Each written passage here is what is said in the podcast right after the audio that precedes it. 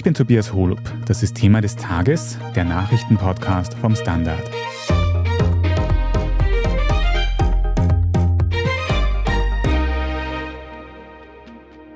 Ja, ich möchte Ihnen vielleicht kurz berichten, was haben wir heute gemacht. Wir haben unter Beiziehung des Notars den Wahlvorgang vom Samstag noch einmal akribisch überprüft und jeden Schritt noch einmal durchbesprochen. Was ist bei der Wahl des SPÖ-Parteichefs schiefgegangen? Diese Frage beschäftigt die Sozialdemokratie in Österreich weiter, auch nachdem Andreas Babler nun überraschend in den Chefinnensessel gekommen ist. Gegenüber der Vorsitzenden, die mir das im Anschluss daran mitgeteilt hat, habe ich erklärt, diese Wahl anzunehmen und habe nun die große, diese große Verantwortung für die Sozialdemokratie zu übernehmen. Doch auch mit dem neuen Chef gibt es bei der SPÖ noch einiges zu klären, von weiteren Ungereimtheiten bei der Vorsitzendenwahl bis hin zu Betrugsvorwürfen. Auch wir schauen uns das heute im Detail an. Wir fragen außerdem, was Babler statt Doskozil für den Kurs der SPÖ bedeutet und wie seine Chancen stehen, Österreichs nächster roter Bundeskanzler zu werden. Ich finde es lächerlich. Natürlich passieren Fehler, das ist klar.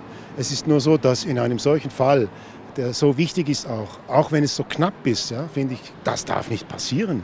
Also ich konnte es erstmal gar nicht glauben, wie ich das gelesen habe. Ich habe gedacht, das ist eine Tagespressemeldung. Also ich habe so fünf Minuten gebraucht, bis ich es mal realisiert habe. Also ich schwank hin und her zwischen, es ist eigentlich ziemlich lustig und es ist typisch Österreich. Und auf der anderen Seite ist es auch ziemlich unangenehm. Ja, ist natürlich jetzt eine sehr miesliche Situation. Ich möchte nicht in der Haut der Personen stecken, die das verursacht haben. Und für die ganze SPÖ ist natürlich eine, eine schlimme, schlimme Situation. Wir haben da ein paar Stimmen gehört, ein paar Reaktionen, die meine KollegInnen aus dem Standard-Video-Team eingefangen haben vor der SPÖ-Parteizentrale in der Wiener Innenstadt einen Tag nach diesem wirklich chaotischen Wechsel von Hans-Peter Doskozil ist Parteivorsitzender der SPÖ zu mittlerweile Andreas Babler hat die Wahl gewonnen. Katharina Mittelstädt, du bist leitende Redakteurin Innenpolitik hier beim Standard und warst heute auf allen diesen Pressekonferenzen, Ereignissen, die eben diese Situation aufgearbeitet haben. Bitte update uns für den Anfang mal ganz kurz. Was ist denn jetzt das finale Ergebnis, der letzte Stand in der SPÖ-Führungsdebatte? Ja, Tobi. Also die SPÖ immerhin hat jetzt einen Vorsitzenden, der wohl auch Vorsitzender bleiben soll, nämlich es ist überraschend Andreas Babler. Heute hat die Wahlkommission noch einmal getagt. Ja, und wir haben auch natürlich noch einmal nachgezählt. Und ich kann Ihnen berichten, dass das gestern bereits von Michaela Grubesser verkündete Ergebnis sich bestätigt hat. Und kam zu dem Ergebnis, ja, das passt. Das Ergebnis ist jetzt korrekt ausgezählt, nämlich eben nicht so wie am Parteitag verkündet, sondern wie zwei Tage später revidiert. Andreas Babler. Wie korrekt und wie genau vor allem das alles abgelaufen ist, müssen wir uns noch ein bisschen genauer anschauen, weil es da eben so viele Ungereimtheiten gegeben hat in den letzten Tagen. Kannst du vielleicht einfach mal für uns rekonstruieren, das war jetzt keine aufwendige Wahl, da waren ca. 600 Personen, die abgestimmt haben. Wie ist denn diese Abstimmung auf diesem Parteitag genau abgelaufen? Du warst ja auch dort. Was ist passiert vom Abgeben der letzten Stimme bis zur Verkündung, wo eben im ersten Moment gesagt wurde, Hans-Peter Doskozil hatte gewonnen? Dort vor Ort standen zwölf Wahlurnen und die Delegierten, die eben eigentlich ihre Sitzplätze so in der Mitte des Saales hatten, kamen dann an den Rand. Das waren keine Kabinen, wie man sich jetzt irgendwie von einer Nationalratswahl vorstellen könnte, sondern einfach Tische, die dort standen und darauf eben die Wahlurnen. Und die Delegierten sind hingegangen und haben die reingeschmissen. Dieser ganze Vorgang hat irgendwie rund eine halbe Stunde gedauert und dann wurde ausgezählt. Relativ rasant, was schon dort aufgefallen ist. Es wurde jede Urne einzeln von jeweils Mitgliedern der Wahlkommission eben geöffnet und dann die Stimmen, du hast schon gesagt, es waren irgendwie rund 600 Leute dort, also es waren jetzt nicht massiv viele Stimmen, wenn man die durch zwölf Wahlurnen teilt. Jedenfalls jede Urne wurde ausgezählt und dann wurde das Ergebnis weitergegeben da kam es offenbar zum Problem, weil bis zu diesem Zeitpunkt, das sagt eben zumindest die neue Wahlkommissionsleiterin der SPÖ, bis zu diesem Zeitpunkt hat alles gepasst. Die Urnen wurden richtig ausgezählt, richtig geöffnet, die Wahlkommissionsmitglieder haben ihre Unterschriften darunter gesetzt und das stimmt auch mit dem überein, was schlussendlich jetzt dann vorgefunden wurde in der Wiener Löwelstraße nach der nochmaligen Auszählung. Okay, also das, was in die Wahlurnen eingeworfen wurde, was rausgenommen wurde und kontrolliert wurde, war anscheinend korrekt. Wie ganz genau ist aber dann dieser Fehler schlussendlich passiert? Also ganz klar ist das aus dieser Pressekonferenz heute nicht hervorgegangen. Es gibt eine Erklärung, die ich für am plausibelsten halte.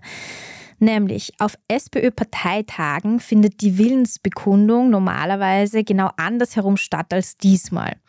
Um das kurz zu erklären. Normalerweise steht auf einem Zettel ein Parteivorsitzender, der zur Wahl steht und wer diese Person nicht wählen will, streicht sie. Also es wird nicht angekreuzt, wer Ja sagt, sondern es streicht durch, wer Nein sagt. Diesmal war die ungewöhnliche andere Situation eine Kampfabstimmung und somit wurde das Prozedere auch geändert, was ja irgendwie auch eine Logik hat. Man hat nicht den gestrichen, den man nicht will, sondern man hat angekreuzt, wen man möchte. Das ist alles offensichtlich richtig passiert und erfasst worden bei der Auszählung der Urnen. Aber dann kam es zur Eintragung in eine Excel-Liste. Und diese Excel-Liste wird immer verwendet auf SPÖ-Parteitagen, genau um das zu erfassen. Normalerweise werden eben die Streichungen gezählt, damit Excel erfassen kann, wie viele Menschen jemanden nicht wählen wollte. Und offensichtlich auf die gleiche Art und Weise wurden jetzt diese Stimmen eingetragen, aber somit eben genau gegenverkehrt. Nämlich nicht die positiven Willensbekundungen, sondern die negativen. Und somit fiel das Ergebnis spiegelverkehrt aus. Mhm. Dazu muss man vielleicht sagen, eben auf dieser Pressekonferenz heute hat es geheißen, es hat eben diesen Fehler bei der Eingabe ins Excel-Sheet gegeben.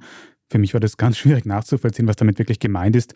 Und eine Interpretation, was dieser Fehler gewesen sein könnte, ist jetzt, dass da nicht erfasst wurde, wer gewählt werden sollte, sondern wer nicht gewählt werden sollte, was dann am Ende nicht zusammengestimmt, nicht funktioniert hat, richtig? Ja, also ob es jetzt genauso war, kann ich nicht bezeugen, weil, wie du sagst, die Wahlkommissionsleiterin selbst hat das jetzt heute nicht auf diese Art und Weise erklärt. Aber eben, wir haben jetzt inzwischen mit mehreren anderen Leuten aus der Wahlkommission gesprochen und das klingt für mich nach einer nachvollziehbaren Begründung, weil eben, und dafür sind SPÖ-Parteitage auch bekannt, muss man sagen, normalerweise Streichungen vorgenommen worden und niemand jemanden ankreuzt. Also eben das genau gegenteilige Modell der Willensbekundung und somit kam es eben dann zum Fehler bei der Eintragung ins System. Mhm. Sprechen wir noch darüber, wie es dann weitergegangen ist. Abgegeben wurden diese Stimmen in Linz und wenn ich das in den letzten Tagen richtig verstanden habe, sind sie am Ende in Wien gelandet. Wie ist denn das passiert? Wie sind sie von A nach B gekommen? Ganz genau. Die Wahlzettel wurden dann offensichtlich in eine Art Plastikkiste gelegt und mit einer Form von Zellophanpapier umhüllt. Die SPÖ nennt das Verschweißen. Ich weiß nicht, in welcher Form das genau gesichert wurde, dass man das nicht einfach aufmachen kann. Und auf eine Palette gegeben und dann mit einem Transportunternehmen in die Wiener Löwelstraße, wo ja die Bundesparteizentrale ihren Sitz hat, gebracht. Und dann unterscheiden sich ein bisschen die Erzählungen. Die alte Wahlkommissionsleiterin, die inzwischen zurückgetreten ist, meinte, sie hat dann Leute in der Löwelstraße damit beauftragt, man solle nochmal nachzählen, weil ja eben mit zumindest einer Stimme zu diesem Zeitpunkt war klar, irgendetwas nicht gestimmt hat, weil auch vom Ergebnis die Addition einfach nicht das richtige Ergebnis gebracht hat. Somit sollte nochmal nachgeschaut werden, was mit dieser einen verlorenen Stimme, wie es zu diesem Zeitpunkt hieß, passiert ist. Heute, die neue Wahlkommissionsleiterin meinte, da haben sich Mitarbeiterinnen der Löwelstraße auf eigene Faust aufgemacht und noch einmal nachgezählt. Was jetzt genau stimmt, kann ich zum gegenwärtigen Zeitpunkt nicht beantworten. Jedenfalls, es wurde von irgendjemandem, den wir nicht wissen, wer es ist, noch einmal nachgezählt und die sind draufgekommen, es ist zwar die verloren gegangene Stimme da, aber es stimmt etwas ganz gravierend anders nicht. Nämlich das Ergebnis der Parteivorsitzende. Nämlich das Ergebnis. Jetzt war die Wahl am Samstag, dann ist noch der Sonntag gekommen und am Montag hat man dann eben erst über dieses falsche Ergebnis kommuniziert.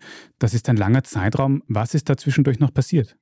Am Montag, am Vormittag wurde die damalige Wahlkommissionsleiterin Grobesa, die im Übrigen auch die Lebensgefährtin von Max Lehrer ist, der ja im Grunde der Wahlkampfleiter von Hans-Peter Doskozil, also einem von den beiden Kandidaten war, also am Montag, am Vormittag wurde Michaela Grobesa informiert, dass da irgendetwas ganz gravierend nicht stimmt und sie solle nach Wien kommen. Sie selbst ist Steirerin und hat sich dann ins Auto gesetzt und ist mal dreieinhalb Stunden ungefähr gefahren, bis sie in der Wiener Löwelstraße ankam. Zuvor hat sie offensichtlich noch das Team von Hans-Peter Doskozil informiert, dass es da womöglich zu einem gravierenden Fehler gekommen ist und das Ergebnis nicht stimmt. Und dann hat sie sich in der Wiener Löwelstraße offenbar diese Kiste geschnappt und auch selbst noch einmal nachgezählt und dann bestätigt, okay, es ist offenbar das falsche Ergebnis verkündet worden. Und du hast es auch schon angesprochen, mittlerweile ist diese bisherige Wahlkommissionsleiterin Michaela Grobesa zurückgetreten. Ein anderes Mitglied der Kommission ist ihr nachgefolgt. Aber abgesehen davon, dass da eben die Ergebnisse komplett umgedreht wurden, war ja in den letzten Tagen auch die Rede davon, dass irgendwie eine Stimme nicht ganz zusammengepasst hat mit der Gesamtmenge an Stimmen. Zwischendurch hat es geheißen, zwei Stimmen haben nicht gepasst. Wie ist da der letzte Stand? Hat sich das aufgeklärt durch diese neuerlichen Zählungen? Das hat sich im Grunde nicht wirklich aufgeklärt. Es hat heute eben die neue Leiterin der Wahlkommission der SPÖ eine Pressekonferenz gegeben und sie wurde von Journalistinnen und Journalisten mehrfach gefragt, wie sich das jetzt nun im Detail zugetragen hat, weil es irgendwie noch niemand ganz verstanden hat aber so recht verständlich machen konnte sie es auch nicht. Das Einzige, was sie laufend wiederholt hat, ist, dass keine Stimme jemals gefehlt hat oder verloren gegangen war. Was sie, glaube ich, damit meint, ist, dass bei der allerersten Auszählung, die ja wohl die wichtigste ist, nämlich von jeder einzelnen Urne, jede Stimme tatsächlich richtig gezählt wurde und auch richtig dokumentiert wurde und die Fehler, die dann passiert sind, wohl darauf folgend in der Übertragung passiert sind. Aber es gibt verschiedene Erklärmodelle, was mit diesen zwei Stimmen passiert ist. Ich möchte dich damit gar nicht belästigen. Also ich weiß nämlich schlichtweg nicht, welche war es. Ich habe auch versucht, bei der Pressekonferenz mitzuhören und war vor allem sehr verwirrt danach. Aber jetzt hast du schon gesagt, Katharina, es gibt da wirklich einige Ungereimtheiten, Dinge, die man nicht wirklich erklären kann bei dieser Stimmenabgabe. Und vor allem hast du auch gesagt, bei dieser Phase, wo die Stimmen von Linz nach Wien gefahren worden sind, wo sie dann zwischendurch von verschiedenen Leuten nochmal kontrolliert worden sind, da kann man anscheinend nicht wirklich sagen, wer wann an diesen Stimmen quasi gearbeitet hat, sich diese angeschaut hat. Kann man eigentlich ausschließen, dass es da zu irgendeinem Zeitpunkt Betrugsversuche gegeben hat, dass da jemand Stimmen dazugetan hat, weggenommen hat zwischendurch? Die SPÖ zumindest behauptet nun steif und fest, ein Wahlbetrug ist nicht passiert bei all dem Palawatsch, den sie ja zugeben, das passiert ist. Ich glaube, das liegt vor allem daran, dass jetzt eben das schlussendlich ermittelte Ergebnis von heute durch die Wahlkommission mit dem, was ursprünglich mal als Ergebnis dieser zwölf Urnen jeweils dokumentiert wurde, was ja tatsächlich ein recht plausibler Hinweis darauf ist, dass ursprünglich einmal richtig ausgezählt wurde und dass jetzt auch noch alles irgendwie miteinander übereinstimmt. Aber natürlich, ich finde, es gibt schon sehr viele Fragezeichen. Also einerseits bei diesem Transport, wo man noch nicht genau weiß, was verschweißt bedeutet hat und wie gut das gesichert war. Aber vor allem ja auch, dass sich womöglich sogar auf eigene Faust einfach irgendjemand, von dem wir nicht wissen, wer es war, was auch bis heute nicht genannt wurde, erstmal einfach dieses wie auch immer verschlossene Paket aufgemacht hat und dann mal zu zählen begonnen. Also das ist ja irgendwie ein doch seltsamer Vorgang. Schließlich war die Wahlkommission zu diesem Zeitpunkt überhaupt nicht involviert und auch zum späteren Zeitpunkt nur die Ehe ehemalige Leiterin der Wahlkommission involviert und sonst kein einziges Mitglied der Wahlkommission. Eigentlich ist das ja ein mehrköpfiges Gremium. So wie ich das verstanden habe, könnte es da in Zukunft auch Änderungen geben an diesen ganzen Wahlformalitäten innerhalb der SPÖ. Aber vielleicht können wir das jetzt so zusammenfassen. Es hat bei diesem ganzen Wahlvorgang ganz viele Ungereimtheiten, ganz viele laxe Umgänge, wenn man das so sagen kann, mit den Stimmen gegeben. Und am Endeffekt das eine große Problem war diese Eingabe in diese Excel-Liste, aber an dem Wahlergebnis stimmt alles prinzipiell, so wie wir es jetzt wissen. Das hast du sehr gut zusammengefasst. Das ist zumindest, was die SPÖ jetzt sagt und es klingt nicht unplausibel. Jetzt ist also nach dem aktuellen Stand Andreas Babler der SPÖ-Parteichef. Hat sich der denn jetzt vor allem nach dieser neuesten jetzt nochmal Fixierung des Ergebnisses irgendwie noch dazu geäußert? Ja, der hat selbst eigentlich relativ beschämt zugegeben, dass sich seine Partei wirklich keinen Gefallen getan hat mit dem, was gerade passiert ist. Und ich glaube, er hat sogar die Worte verwendet, dass die Sozialdemokratie sich derzeit am Boden befindet. Also er macht da keinen Hehl daraus. Es war ja auch kann man sich vorstellen, für ihn wohl nicht ganz einfach, zuerst eine Niederlage einzustecken und dann plötzlich gesagt zu bekommen, es muss ja wie durch ein Wunder plötzlich kommen, der Anruf, du hast doch gewonnen. Also eine völlig skurrile Situation auch für ihn und ähnlich hat er das auch selbst beschrieben. Das Comeback der Sozialdemokratie, das startet hier und heute. Auch nicht zu vergessen, wie der Kärntner SPÖ-Chef Peter Kaiser das Ganze eingeordnet hat als Zitat saublöd, diese ganze Situation der letzten Tage. Jedenfalls ist jetzt Andreas Babler SPÖ-Parteichef und wir werden gleich noch ein bisschen darüber reden, was das für die Partei bedeutet, was die Situation für ihn bedeutet. Danke mal dir an dieser Stelle für die aktuellen Einblicke in die Entwicklungen, Katharina Mittelstedt. Gerne, danke für die Einladung, Tobi. Wir sind gleich zurück. Wie viel Geld macht eigentlich glücklich? Werde ich mit Daytrading reich? Und ist jetzt der richtige Zeitpunkt, um in China zu investieren? Das und mehr sehen wir uns in der neuen Staffel vom Standard-Podcast Lohnt sich das an? Wir, das sind Davina Brumbauer, Alexander Amon und Michael Wendisch. Gemeinsam mit Expertinnen und Experten fragen wir uns, wie ein Pyramidenspiel funktioniert, was eigentlich ein Baby kostet und ob es sich lohnt, in eine Steueroase auszuwandern. Lohnt sich das? Der Standard-Podcast über Geld findet ihr jeden Dienstag auf allen gängigen Podcast-Plattformen. Schauen wir uns den neuen, neuen SPÖ-Chef Andreas Babler also noch ein bisschen genauer an. Und mit dem, Gerald John, hast du dich auch schon länger beschäftigt. Du beobachtest die SPÖ laufend für die Standard-Innenpolitik-Redaktion. Kannst du mir mal in aller Kürze zusammenfassen, wer ist Andreas Babler und für was steht er? Ja, Andreas Babler ist ein sehr wortgewandter 50-jähriger Sozialdemokrat, der für zwei Sachen bekannt geworden ist. Bundespolitisch einerseits ist er Bürgermeister von Dreiskirchen, wo er doch mit einer bemerkenswerten Mehrheit von 72 Prozent regiert und das für ein ÖVP-geführtes Bundesland.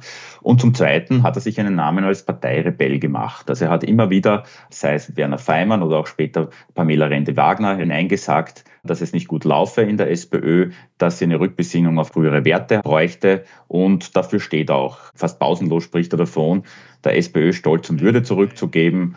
Helft mit. Geben wir der SPÖ gemeinsam den Stolz und die Würde wieder zurück.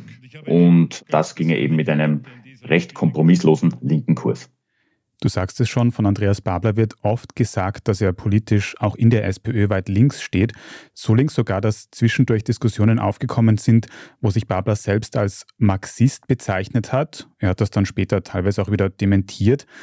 Was bedeutet das eigentlich und wie schätzt du das ein? Wie weit links steht Babler wirklich? Naja, er kommt aus der sozialistischen Jugend, dort ist mal schnell wer links, aber selbst für diese Verhältnisse war er sehr weit links angesiedelt. Also er kommt aus der sogenannten Stamokap-Fraktion. Das jetzt auszubreiten, was das genau ist, würde den Rahmen sprengen, aber das ist eine Theorie, die marxistisch-leninistisch geprägt ist.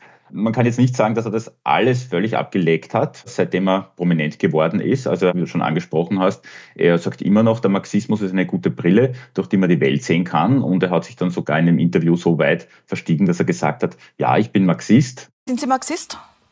Bin Marxist, ich bin marxistisch orientiert seit meiner Jugendorganisation, aber Marxist ist natürlich ein hartes Wort manchmal. Das hat nur ein paar Stunden gehalten. Im nächsten Interview hat er, nachdem er gemerkt hat, was er da wohl irgendwie image-technisch angerichtet hat, gleich wieder dementiert, ich bin nicht Marxist. Also sind Sie doch kein Marxist? Nein, überhaupt nicht, wenn man das so interpretiert.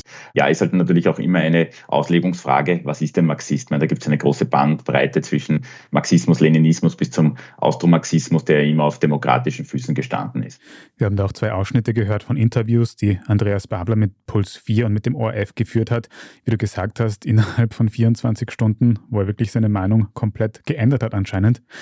Aber wie schaut das jetzt heute im Hier und Jetzt aus? Was für Maßnahmen strebt Babler an, die als linke Politik bezeichnet werden könnten?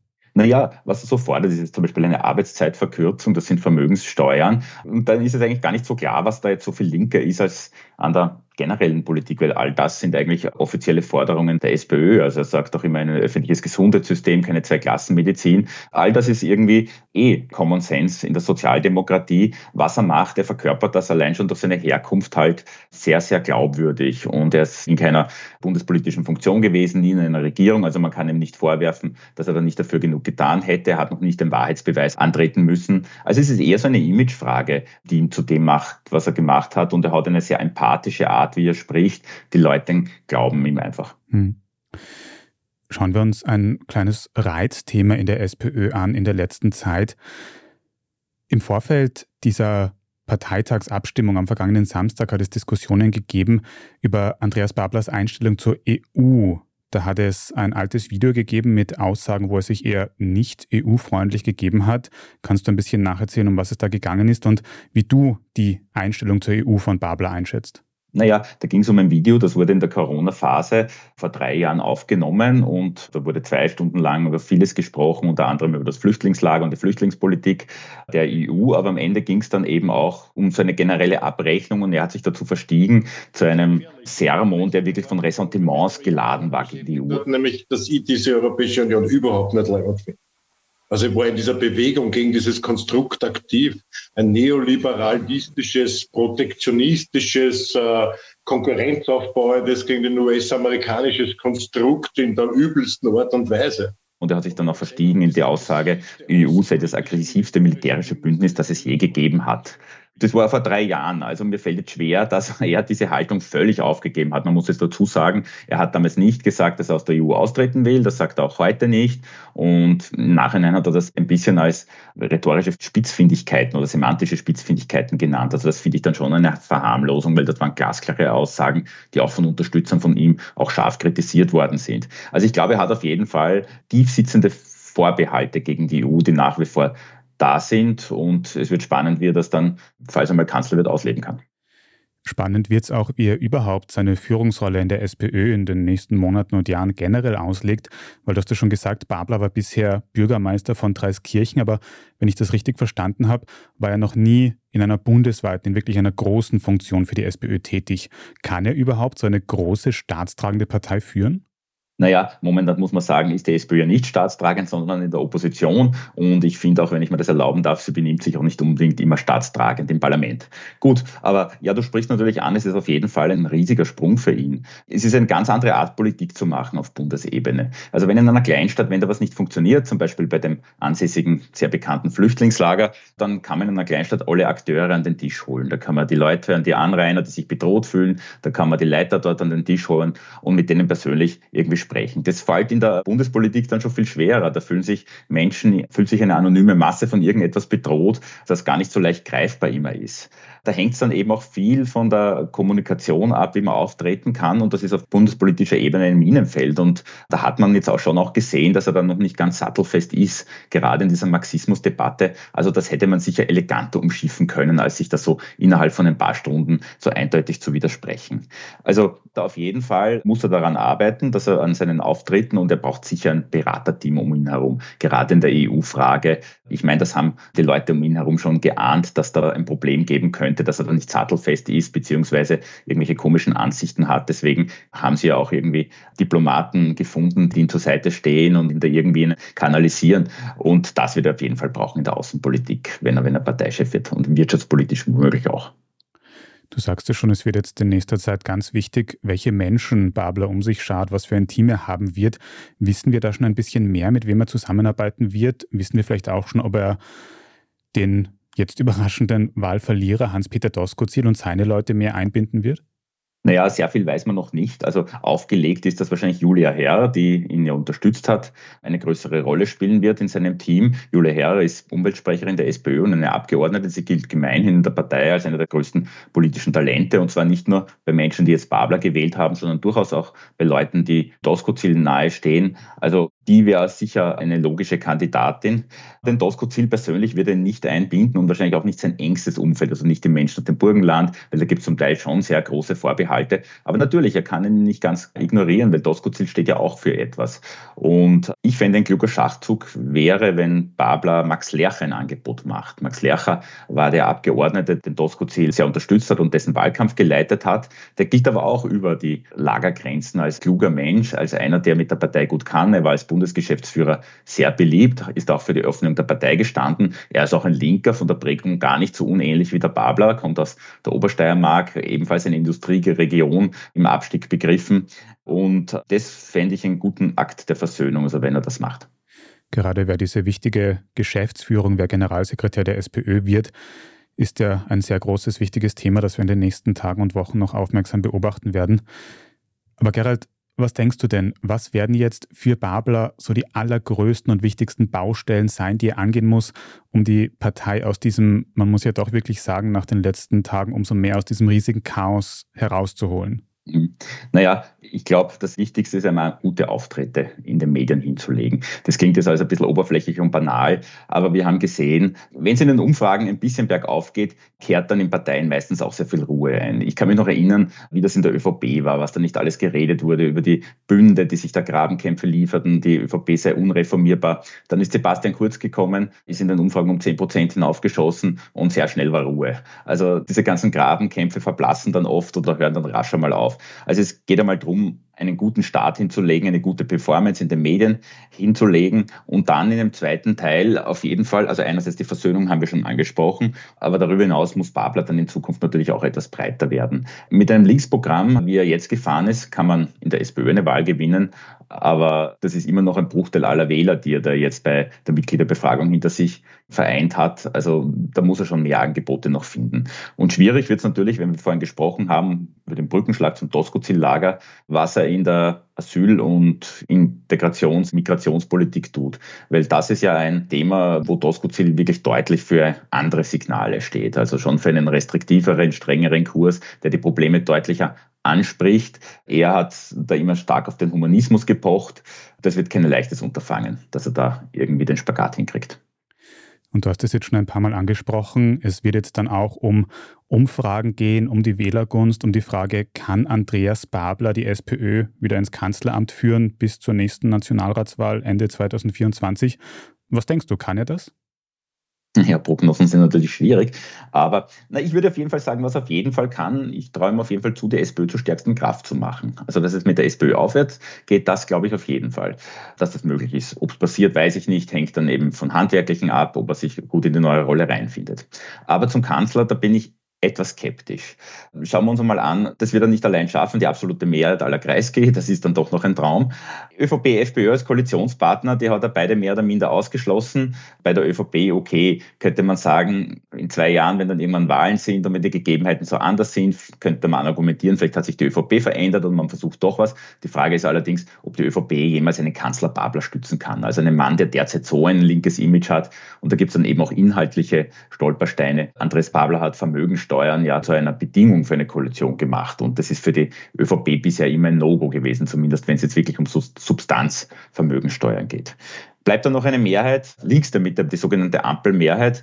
Nun ja, da ist die Frage, ob er der Richtige ist, der diese schmieden kann. Denn wenn man sich anschaut, in Österreich gibt es traditionell seit Kreiskes Zeiten immer eine Mehrheit rechts der Mitte. Also es müsste der Theorie nach ein SPÖ-Chef Stimmen aus der Mitte und rechts der Mitte auch fischen. Und ob da ein linker Kandidat wie Babler der richtige ist, ist die Frage. Also die Gefahr besteht, dass er vor allem von den Grünen halt Wähler abzieht und das wird dann ein Nullsummenspiel. Dann kann es sein, dass die SPÖ halt stärkste wird, aber ja, Schwarz-Blau könnten trotzdem eine Mehrheit haben. Also da sind wir wieder bei der Breite. Das wird eine Schlüsselfrage sein. Babler muss da ein Angebot machen, das über sein klassisches linkes Spektrum hinausgeht.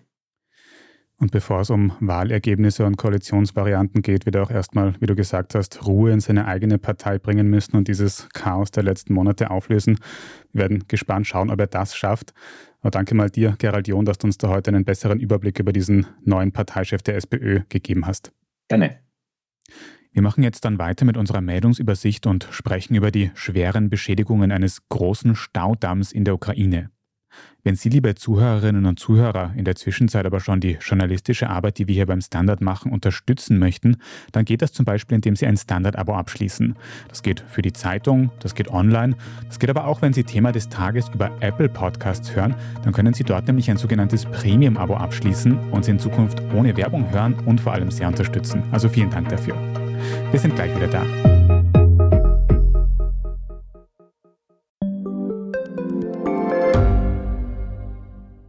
Gibt es außerirdisches Leben? Haben Tiere ein Bewusstsein? Können wir durch die Zeit reisen? Es gibt so viele große Fragen, die uns Menschen seit Jahrtausenden beschäftigen. Aber erst jetzt kann die Wissenschaft Antworten darauf liefern. Oder neue Rätsel entdecken. Ich bin Tanja Traxler. Und ich bin David Rennert. Im Standard-Podcast Rätsel der Wissenschaft gehen wir großen Fragen der Menschheit auf die Spur. Wir fragen Wissenschaftlerinnen, was in schwarzen Löchern passiert wo die Aliens bleiben und die Fusionskraftwerke und wo die Mathematik an ihre Grenzen stößt. Rätsel der Wissenschaft, jeden Mittwoch eine neue Folge. Überall, wo es Podcasts gibt.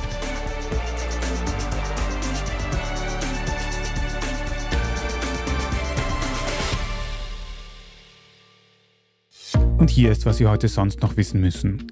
Erstens, in der Ukraine wurde ein wichtiger Staudamm gesprengt, und zwar in der russisch besetzten Region Cherson im Süden des Landes. Die ukrainische Führung macht Russland für die Sprengung verantwortlich, im Kreml sieht man das genau umgekehrt. In jedem Fall zieht der Schaden weitreichende Folgen nach sich, denn der sogenannte Kaschowka-Staudamm war wichtig für die Energieversorgung der Ukraine. Die Wassermassen könnten nun außerdem die vielen russischen Minen in der Region über weite Gebiete verteilen und auch das Atomkraftwerk Saporischia könnte Schäden davontragen. Um die Menschen in der Region zu schützen, wurden weitreichende Evakuierungen angeordnet. Darüber hinaus dürften die freigesetzten Wassermassen auch mögliche Offensiven der ukrainischen Armee erschweren. Zuletzt hat es ja wieder verstärkte Kampfhandlungen im Süden und Osten der Ukraine gegeben. Zweitens, Maria Happel, die Leiterin der Schauspielschule am Max-Reinhardt-Seminar, ist zurückgetreten. Happel wurde in den letzten Wochen scharf kritisiert, weil sie nach Bekanntwerden von MeToo-Vorwürfen an ihrem Institut nicht genug zur Verbesserung der Situation getan hätte, so die Meinung von rund zwei Dritteln der Studierenden am Max-Reinhardt-Seminar, die das vor kurzem in einem offenen Brief angesprochen haben. Happel wurde außerdem vorgeworfen, dass sie wegen anderer Tätigkeiten bei Theatern und Festivals selten persönlich am Seminar anwesend war. In einer ersten Stellungnahme gegenüber dem Standard sagte Happel, wenn ihr künstlerisches Schaffen am Seminar nicht mehr gewünscht sei, würde sie den Platz lieber freimachen. Aktuelle Details und Reaktionen können Sie auf der Standard.at nachlesen. Drittens, der kalifornische Tech-Riese Apple hat gestern sein erstes sogenanntes Mixed Reality Headset vorgestellt. Das Gerät sieht aus wie eine Skibrille und ist vergleichbar mit den Virtual Reality Headsets, die schon seit einigen Jahren auf den Markt kommen. Der große Unterschied, das Brillenglas von Apple ist durchsichtig, das heißt, man sieht weiterhin die echte Welt, den Raum, in dem man sitzt und kann darüber dann einzelne Apps oder auch Videos überlagern. Das soll dann zum Beispiel beim gemeinsamen Arbeiten an Dokumenten helfen oder das Anschauen von Filmen in verhältnismäßig hoher Auflösung und mit 3D-Sound ermöglichen. Auf den Markt kommt diese Apple Vision Pro Anfang 2024, damit bis dahin noch Apps für das System programmiert werden können. Die Brille kostet rund 3500 Euro, aber Konkurrenzprodukte wie Metas Quest Headset waren bis jetzt mäßig erfolgreich. Und viertens, der britische Royal Prince Harry hat heute am Dienstag vor Gericht ausgesagt. In dem Prozess gegen britische Boulevardmedien werden mehrere Artikel von drei Blättern gerichtlich untersucht, darunter etwa solche des bekannten Boulevardblattes Sunday Mirror. In diesen Artikeln würden Informationen stehen, die die Medien nur durch fragwürdige oder rechtswidrige Methoden bekommen könnten, so Harrys Vorwurf. Er selbst hätte darunter so gelitten, dass er teilweise mit Depressionen und Paranoia zu kämpfen hatte. Das Gerichtsverfahren läuft noch bis Ende Juni, mit einer Urteilsverkündung kann erst später gerechnet werden. Es ist der erste Prozess von mehreren, die Prince Harry gegen die britischen Boulevardmedien führt. Mehr Infos dazu und zum aktuellen Weltgeschehen können Sie dann wie immer auf der Standard.at nachlesen. Jetzt habe ich noch einen Hörtipp für Sie. In der neuen Folge unseres Schwester-Podcasts Lohnt sich das? geht es in der aktuellen Ausgabe darum, wie man Geldfragen in der Beziehung lösen kann. Nicht immer eine leichte Frage, also unbedingt reinhören, überall, wo es Podcasts gibt. Falls Sie jetzt noch Feedback oder Anregungen für das Standard Podcast Team haben, dann schicken Sie die gerne an podcast.derstandard.at. Und wenn Ihnen diese Folge von Thema des Tages gefallen hat, dann abonnieren Sie uns am besten gleich auf Ihrer liebsten Podcast-Plattform, dann verpassen Sie auch keine weitere Folge mehr. Bei der Gelegenheit gerne auch eine gute Bewertung oder einen netten Kommentar dort lassen. Vielen Dank dafür. Ich bin Tobias Holub und an dieser Folge haben außerdem Antonia Raut und Marlene Lanzersdorfer mitgearbeitet. Danke fürs Zuhören und bis zum nächsten Mal.